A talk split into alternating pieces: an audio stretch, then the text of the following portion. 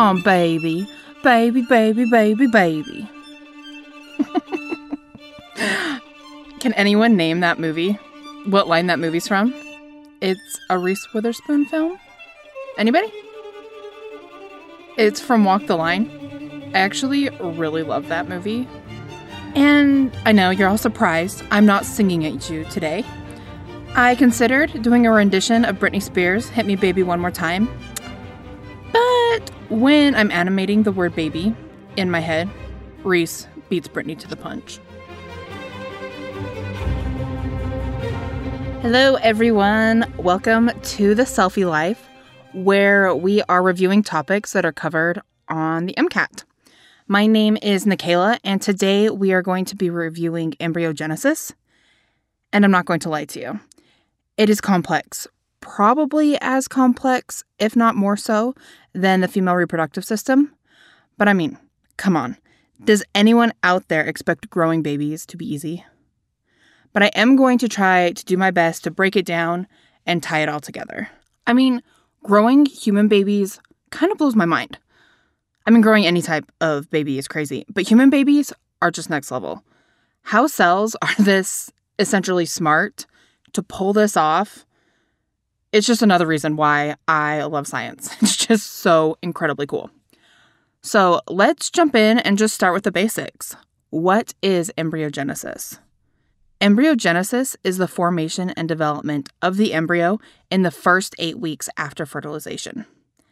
And it really is kind of a whirlwind of mitotic activity and cell differentiation, which makes sense because you are taking a single celled organism into an organism that is developing brains and intestines and limbs and eyelashes. Okay, let's be honest, at the end of embryogenesis, it is basically a ball of cells with tubes. But they will develop into the guts and brains and limbs and all that stuff. So, without further ado, let's get into embryogenesis. Actually, there is some more ado. This episode may contain some sexual health material. It is really more of a review of embryogenesis, but there might be some flashback material from the previous two episodes.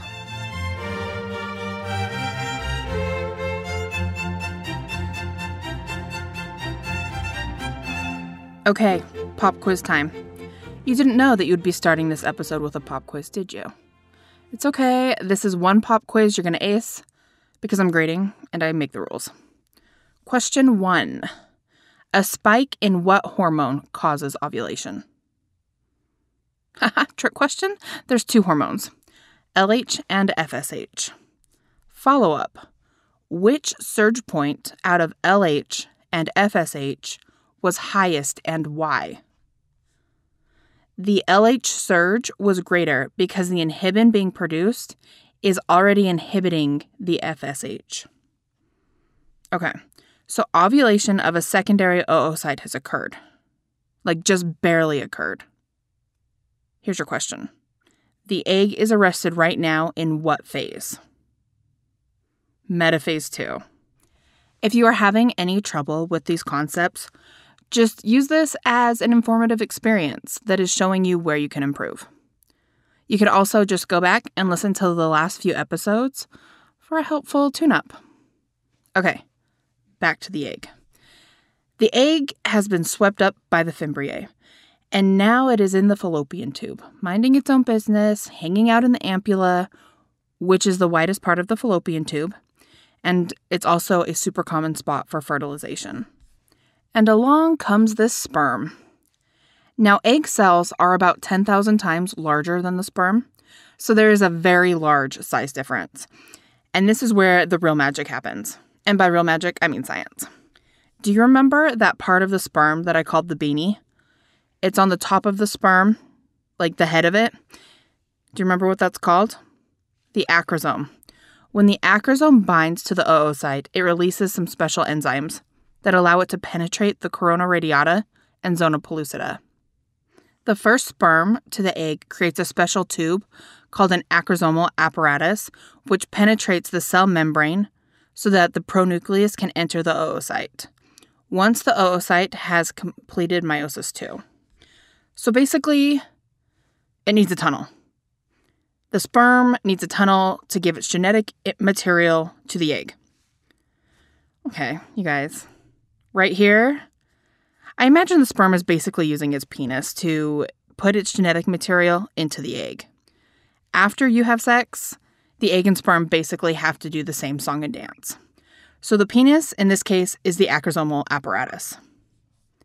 After the sperm has penetrated the membranes, something called a cortical reaction happens. Now, for a few more root words here, because you know, I love root words. Actually, when I was a kid, I really wanted my brother and I to learn Latin so that we could talk about anything anywhere and basically nobody would be able to understand us, especially our parents. I was a strange little kid that dreamed of learning dead languages and my favorite food was aubergine. I'm serious. It was. And not much has changed. Anyway, cortico actually means bark, like the bark of a tree or shell in Latin. So, the cortical reaction is what happens when the sperm is able to get through the shell of the egg, which would be the two layers from the external to the internal corona radiata and zona pellucida. There are other layers, but these seem to be the ones we need to be familiar with for the general anatomy and physiology on the MCAT. I don't know if you have seen the illustrated images of the egg cell, but to me, the egg cell always kind of looked like the sun drawings I did in elementary school with all the rays coming off. You know, like the sunglass with all the rays and wearing the sunglasses and smiling. The rays that are sticking out is the corona radiata. The radiata means spoke and or ray in Latin, and it is really just like the cell's crown. So the name really paints an image in my brain. When you hear corona radiata, think of those elementary school kid drawings of suns. This image will also help you keep the layer straight since those rays are on the outside and the corona radiata is also on the outside.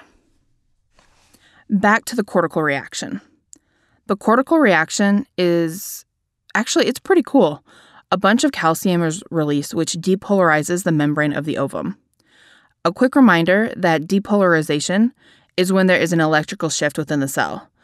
So basically, all of this calcium, which has a positive charge, is released from these pockets, and the cell becomes less negative because of all the positive calcium that was released.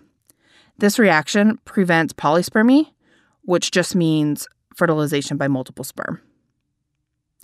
The increased calcium also increases the metabolic rate of this new little zygote.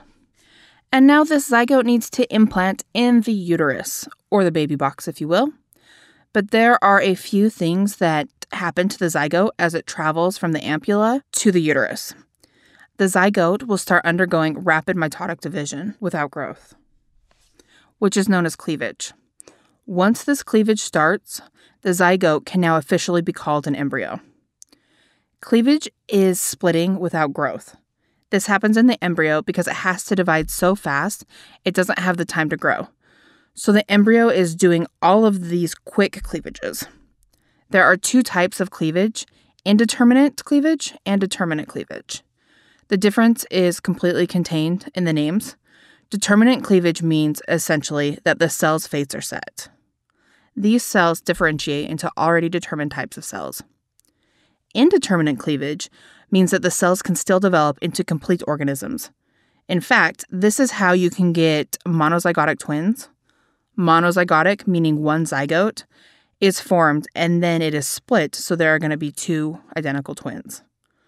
Monozygotic twins are one egg fertilized by one sperm that then splits and implants. Get it? Monozygotic, one zygote. Does anyone know the name for the other type of twin? I know someone out there is being a smart aleck and they said non identical twins which is correct, but doctors call this dizygotic or fraternal twins. Dizygotic because two different eggs are fertilized by two different sperm, thus two zygotes. So if you are a dizygotic twin, you share no more genetic information than regular siblings share. Back to the embryo. Once the embryo has divided 16 times, it really starts to look like a mulberry, and it's called a morula. I'm going to be honest here. I know that this stage is called a morula because it looks like a mulberry, but I didn't know what a mulberry looked like. So I Googled it. A mulberry looks like a mix kind of between a raspberry and a blackberry. And I don't think I've ever had anything with mulberry in it. I assume that they probably make good pies. So after a morula is formed, the little berry, the morula, not the fruit berry, the zygote berry, now goes through what is called blastulation to form a blastula. So for me, I think of a blastula like one of those old school gumballs that is hollow on the inside. A blastula is a hollow ball of cells with fluid on the inside. The inner cavity is called a blastocoel. Soul means hollow in Greek. So blastocoel means hollow bud, which is exactly what this little guy is. Also, you could just think of it as a blasted out cell, blastocoel. Really quick, we're going to run down the list of stages and names from zygote to blastula. So we had zygote, embryo, morula, blastula. After blastula, we're going to move on to blastocyst. The blastula is a hollow ball, and the blastocyst is what it is called once a few different layers have formed. These layers are trophoblasts and inner cell mass. The trophoblasts are on the outside, and the cluster of cells on the inside are called the inner cell mass. One more time. The cells that make up the outside, or the gum part, if we're sticking with the gumball analogy, the outside layer is called trophoblast. The trophoblast is the outside layer that surrounds the blastocoel. Tropho means nourish, like food, which makes sense because the outer layer will become part of the placenta, which is needed to nourish and grow the fetus. Also, tropho kind of sounds like trough, the thing that you use to feed your animals, nourish your animals. That might help you remember the outer layer name. In blastocysts, there is another important small clump of cells on the inside called the inner cell mass. The inner cell mass cells have clustered so tight together that they leave a cavity on the other end. It's like when you're trying to catch baby animals and they all cluster away from you. Let's go with bunnies.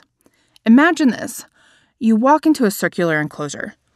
The fence on the outside is the trophoblasts, and the bunnies are huddling on the other side, cowering from you.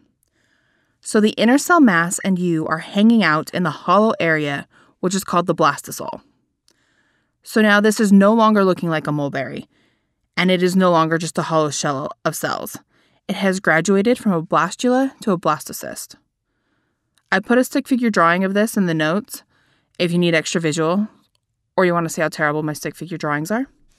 I forgot to mention at the beginning of the episode that the script notes can be found on the website, selfielife.com. Back to the bunnies. So now you walk towards the bunnies and they fan out. And now there is a layer of bunnies in front of you, to the side of you, and behind you. They have formed a new cavity with you in the middle of this new cavity. This new cavity is called the amniotic cavity. Does this make sense? I might have just run this bunny scenario into the ground. Okay, imagine this. You have a circle there is a line that cuts halfway across the circle and lines the inside of half of the circle. The inner cell mass has hollowed out now, so there are two hollow areas. The one that is lined by the inner cell mass is now called the amniotic cavity, and the other cavity is still called the blastocoel. The inner cell mass differentiates even more, and the cells closest to the blastocoel side are called hypoblasts, and the cells right above it are called epiblasts. You guys, super boiled down, it's a circle that has two layers down the middle the hypoblast and epiblast. The hypoblast and epiblast layers come from the inner cell mass. I have further explanation and pictures in the notes if you need more on that. I did spend quite a bit of time on those because they are important because the hypoblast and epiblast are called the bilaminar disc and the bilaminar disc is what will give rise to the three germ layers, which are a really high yield topic on the MCAT. So the bilaminar disc, two layers. Top layer, epiblast, epi as an over, bottom layer, hypoblast, hypo, under. This is the bilaminar disc. The bilaminar disc is like a stack of two pancakes. that are perma-stuck together. And then let's say you pour one line of maple syrup on the top pancake. You start just before the midpoint and draw the line to the edge. So the line is not quite half the diameter of your pancakes. This weird little streak thing happens along the middle of the epiblast layer. This is the primitive streak. Which come on, it's it's kind of a great name, primitive streak. It's not in Latin or Greek. It's basic and it's one of the primary stages in development. Okay, here's what I'm going to do. I'm going to do a quick outline of gastrulation and neurulation just so you can kind of get a big picture. Don't worry, I will go into more depth, but I think a general outline here is helpful because embryogenesis can be a little dense. So, the primitive streak marks the beginning of gastrulation. The primitive streak marks the area where the epiblast cells will start moving. The cells along the primitive streak burrow down in between the epiblast and hypoblast layers, differentiating until there are three layers. This formation of three layers is called gastrulation. Now that there are three layers, it's the trilaminar disc, aka the germ layers. The top is the ectoderm, the middle is the mesoderm, and the bottom is the endoderm. Knowing these three layers is important. They always seem to pop up on the practice MCAT questions. And doctors need to know this stuff anyway. So these will be important to know. Again, right now, we're just doing a general overview, and we'll go into it later. After gastrulation, we have neurulation. So we are going to start neurulation with our three layers. What are the three layers? Do you remember? I know I said them like four seconds ago, but let's name them from the top to the bottom just for review ectoderm, mesoderm, endoderm. To me, they always looked like a hamburger when the professors were drawing them out. The top bun is the ectoderm, the mesoderm is the patty, and the endoderm is the bottom bun. Neurulation starts in the middle of the hamburger patty, so in the middle of the middle, aka middle of the mesoderm. At this location, there starts to be some differentiation of these cells. This little knot of cells is called the notochord. So let's remember that the notochord happens in the very middle of the middle. The notochord forms in the center of the mesoderm. The formation of the notochord is important because it causes a change in the ectoderm, which ultimately results in the neural tube. In the notes, I have a link for a YouTube video I found helpful. I wanted to introduce you to neurulation, but we are going to pause there. We will come back to it though. Because all of this is great, but none of these layer differentiations can happen if the embryo doesn't implant into the endometrial lining of the uterus. Do you know at what stage the embryo is in when implantation occurs? A blastocyst is what is implanted into the endometrial lining. So let's get into some detail about this. So the endometrial lining is proliferating and building up in preparation for implantation of an embryo. So the embryo is bouncing around and it ends up in a valley in the endometrial lining where it burrows in, kind of like at the end of a really long day, aka my yesterday. And you climb in bed and burrow into the blankets, and it is just the best feeling ever. This is how I picture the little blastocyst, just really trying to burrow in and find the comfiest spot. Do you remember what the outermost layer of the blastocyst is called? the trophoblast. So the blastocyst has shed the zona pellucida before it implants. The trophoblast cells give rise to the chorion, which develops into the placenta. Now, this next part I've always thought is really cool. The trophoblasts form these finger like projections called chorionic villi. These chorionic villi are projections that go into the endometrium. I always think of it as clawing, like with really long, crooked witch's fingers. The chorionic villi aren't actually witch's fingers, but they really are digging into the endometrium. And these microscopic projections are what will support the maternal fetal gas exchange. So these fingers are in the endometrial lining, and they are finding the little pockets of uterine blood and are joining with them. The blood isn't mixing. There is no direct exchange. The fetal blood will be separated by a thin layer of trophoblasts from the maternal blood. the gas exchange is really just wild. So the trophoblasts implant and send out these finger like projections that will support the maternal fetal gas exchange. It will continue to grow until it takes up most of the uterus, and it is called the placenta. Now, while the placenta is still growing, the embryo is supported by the yolk sac. But let's rewind a little and talk about mama. What's going on with mama right now? What are her hormones up to? Now, if you will remember that in the female reproductive episode, we talked about the corpus luteum, which is what the ova's house is called after the ova has been ovulated. So it's what's left behind after the egg has left the ovary. Remember, the corpus luteum releases a bunch of hormones. I was going to just tell you what these hormones are, but I feel like this is a great pop quiz question. Okay, what are the three hormones the corpus luteum releases? progesterone, inhibin, and estrogen. Follow up question What does each of these hormones do? And I know one of you is like, they do a plethora of things, but what do these hormones do in relation to the uterus? Start with progesterone. Progesterone is the progestation hormone, so it is maintaining the uterus for implantation. Progesterone is really hoping for little embryo. The high levels of progesterone also cause a negative feedback loop with the brain's hormones. Inhibin. Inhibin inhibits. It inhibits FSH so that the body is investing in the egg that it has in production and not getting ahead of itself and working on multiple eggs at once.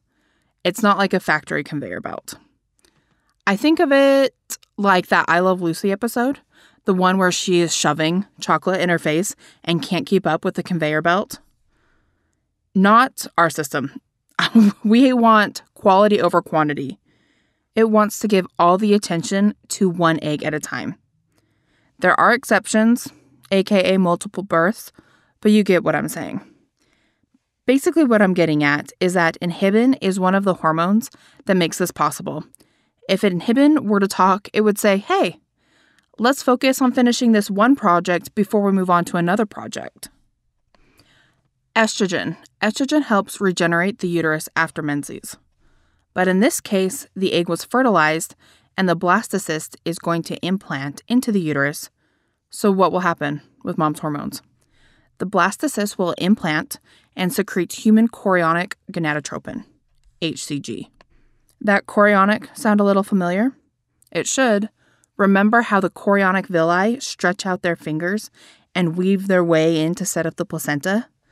The chorionic development is one of the first things the newly implanted embryo does, so it makes sense that it is also releasing human chorionic gonadotropin, HCG.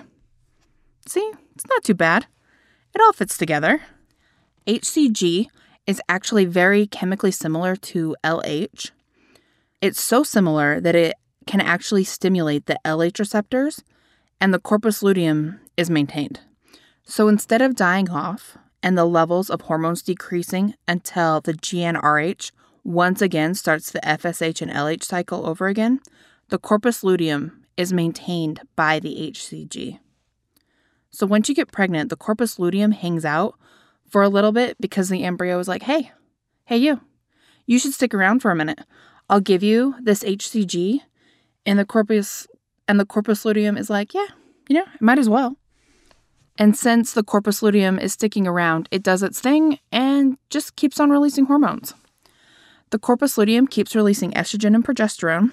So the HCG is really critical because it keeps the corpus luteum around, and the corpus luteum releases progesterone and estrogen, which maintain that uterine lining so that it isn't sloughed off, aka no period.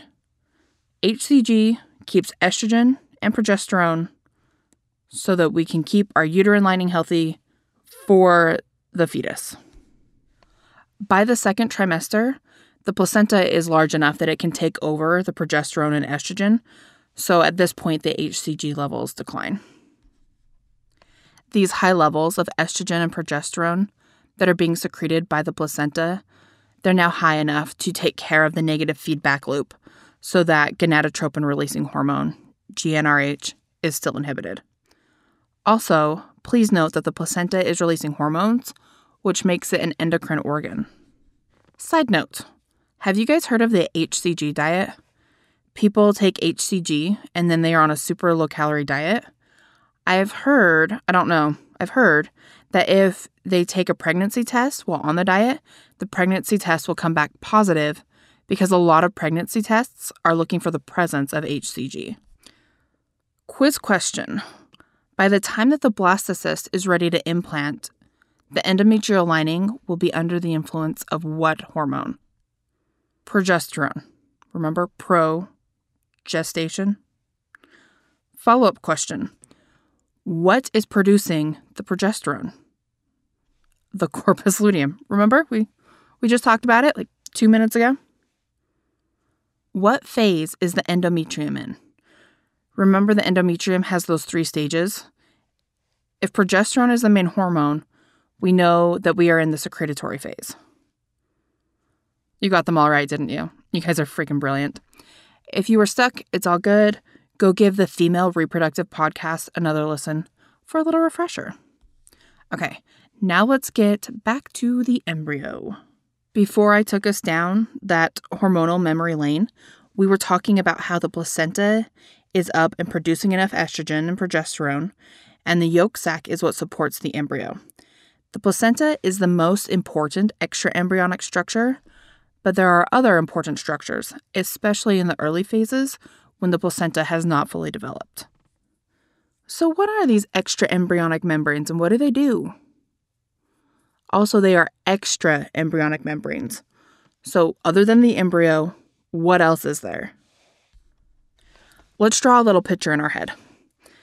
Let's put our embryo in the middle. The first layer that surrounds it, draw a layer around it, is called the amnion, and it contains the amniotic fluid. The amnion is the extra embryonic membrane that surrounds the developing embryo. The amnion is filled with fluid, and its main job is to serve as a shock absorber. It also helps regulate temperature. It's just, it's a really protective layer. Think Bubble Boy. The baby can inhale and exhale this fluid, but it doesn't get any oxygen from it. Here's a thought for you the waste produced from this little embryo, they're also excreted into the fluid. So the fluid is really just circulating around. So, this amnion layer starts out in early development surrounding the embryo. The embryo right now is more of a bean shape, with the indent being at the embryo's belly button. Okay, so picture this you have a bean. From the bean's belly button, there is a sac that completely surrounds and envelops the embryo. There are also two other structures that stick out, and at this early stage in the drawings, they kind of look like bunny ears. So, you have bunny ears, and the bunny ears are the yolk sac and the allantois. One more time. You have a bean that is surrounded by a bubble that meets at the bean's belly button. At the belly button, you also have two bunny ears sticking out. These bunny ears are the yolk sac and the allantois. The yolk sac doesn't have a huge role, but a really cool fact about the yolk sac I don't really think you need to know it for the MCAT, but you'll need to know it in medical school, is the fact that the yolk sac will form the embryo's first red blood cells. Actually, it goes yolk sac, then the liver, then the bone marrow. The other structure is the allantois. The allantois and yolk sac will form the umbilical cord. The allantois is involved in early fluid exchange between the yolk sac and the embryo. The fourth and final of the extraembryonic membranes is the chorion which surrounds the entire system, and has some folds or villi, which result in the extra surface area. These villi ultimately absorb nutrients from the endometrium. Can you guys remember what villi we mentioned earlier? So, one side we have the chorionic villi, which are going to be the embryonic portion of the placenta, and the other side is just called the chorion. Okay, let's go over that one more time from the embryo out. Surrounding the embryo is the amnion, then we have the yolk sac and the allantois. Ultimately, remnants of the yolk sac and allantois will form the umbilical cord, but it's mostly the allantois. Then, surrounding the entire thing is the chorion. The chorionic villi forms the embryonic portion of the placenta. I feel like a lot of these words we actually hear on the regular, except for the allantois. So, how do we remember allantois? It kind of sounds like Atlantis, you know, Plato's lost city or island.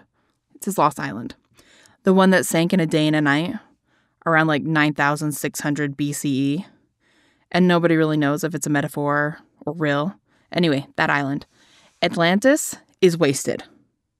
The allantois will remove waste from the embryo, waste like CO2, and it does this through the umbilical cord, which was formed by the allantois. Okay, so this episode is getting longer than I wanted, so I'm going to split this episode in two.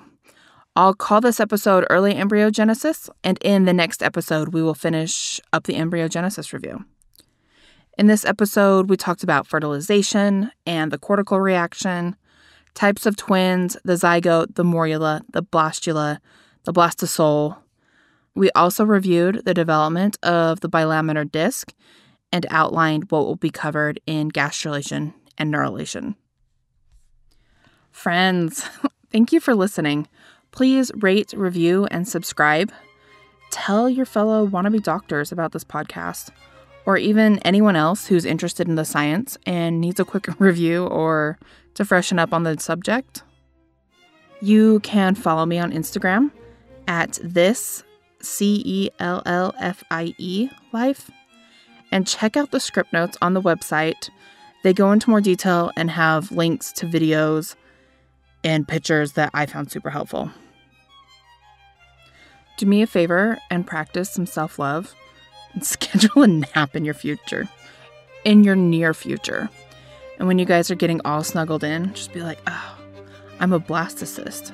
Getting all sorts of cozy. Study hard, friends. Bye.